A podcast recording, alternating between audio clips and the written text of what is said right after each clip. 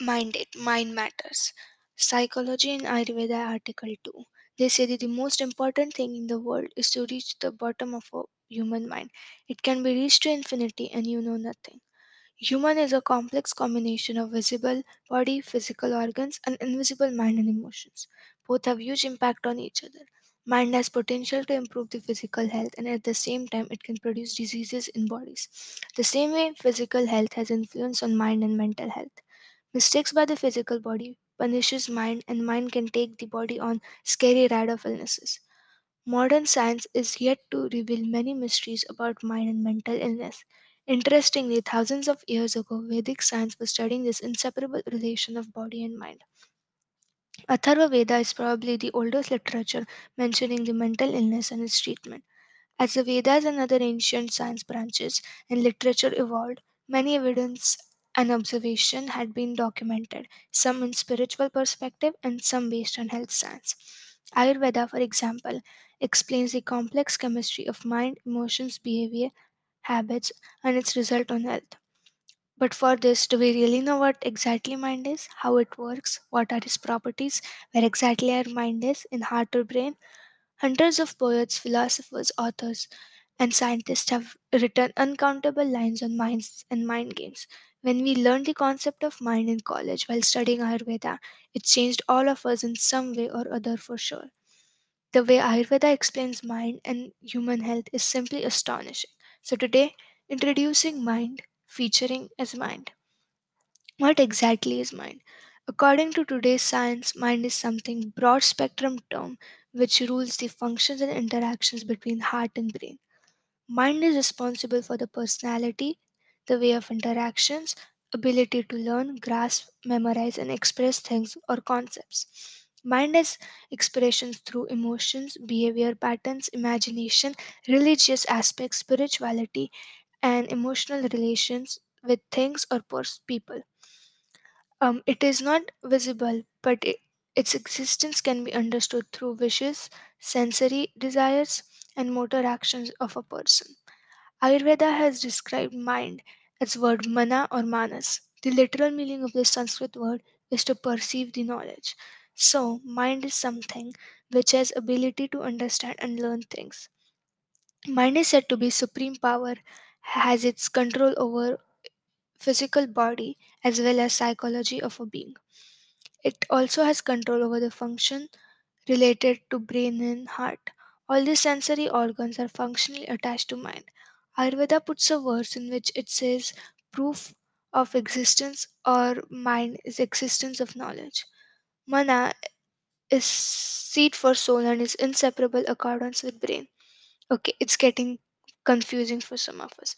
You must be thinking, what about the properties of nature or mind? How exactly man mind acts? The f- the first very beautiful poetry of mind described in Ayurveda is Ektava, singleness, and Anuttava, substances, microform like smallest unit atom. Due to substances of mind, it can it can understand only one type of knowledge at one time. But on the other hand, its Anuttava, that is its superfine micro nature, can move mind from one sense organ to another within no time. I am sure many of you can relate to this theory as it happens with all of us many times. When we have our full attention in reading or writing or any other sense of organ related activity, we cannot perceive what is going on around. Many times we literally not be able to hear someone calling us or someone passing by. This is singleness of mind.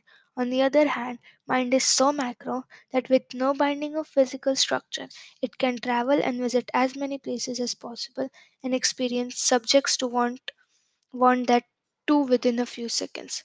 Remember the days when as students used to look at blackboard and with a deep serious face, but your mind used to have rides maybe in canteen, playground, or home, or even with someone else. This example best explains in the very uh, opposite and difficult nature of mind. Now, these are properties really matter of our health. Definitely, if mind focuses or lingers in a certain activity or throughout for abnormal time, it may lead to obsessive disorders On the other hand, inability to concentrate on one thing in a given time is observed in diseases like ADHD, autism, anxiety, etc. Insufficient presence of mind or absence of perception is seen in the cases of depression and some other mental illnesses too. Mind has defined important functions in human property. Controlling of sense organs, self resistance, hypothesis, imagination, consideration, direction, and correlation are all under control of mind. Self control with respect to the sense organ are their demand, emotion, feeling, and their expression through behavior also performed by mind. We all know that every sense organ has its own object to feel. For example, taste, tongue, touch, skin, sound, ear, smell, nose, and etc. You will be amazed to know that our mind is unique invisible organ and it has its own object to feel and desire for. The description of mana is a great contribution of Ayurveda in psychology field. Ayurveda describes these objects as chintya, things to think, think for, do's and don'ts, etc. Vicharya, things to analyze, discriminate, reasoning, etc. We are to judge or guess a concept of things. Dheya, to decide goal or aim. Sankalp, object of imagination and determination to work for. These are all mind objects and it and its work of expertise. Now imagine any abnormality in above and your sanity gone wrong. Yes, mind matters. Where does mind reside in body? From centuries, mind has been connected to heart and brain. Brain is the seat of mind because it is organ where multiple sensations are received, analyzed, decoded, and acted for for its receive power in mind.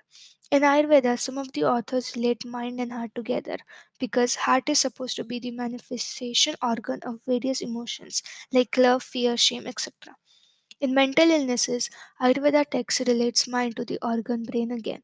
Overall, throughout the exact presence of mind, it's not a single place, brain and heart are the majority sites where it works. To your surprise, our gut, stomach, or intestine too have hidden relationships with the mind. Many physical disorders orders can be diagnosed as a result psychological illness. Therefore, gut health, good digestion, and appropriate diet also have influence on mind health too. Mind has control over gut. In short, mind with its anu, micro nature, has ability to use various organs as its workstation. This introduction of mind may have triggered the curiosity among you to know more about unheard or unread facts about mental health. The story continues. Stay tuned to read what happens when mind doesn't mind at all.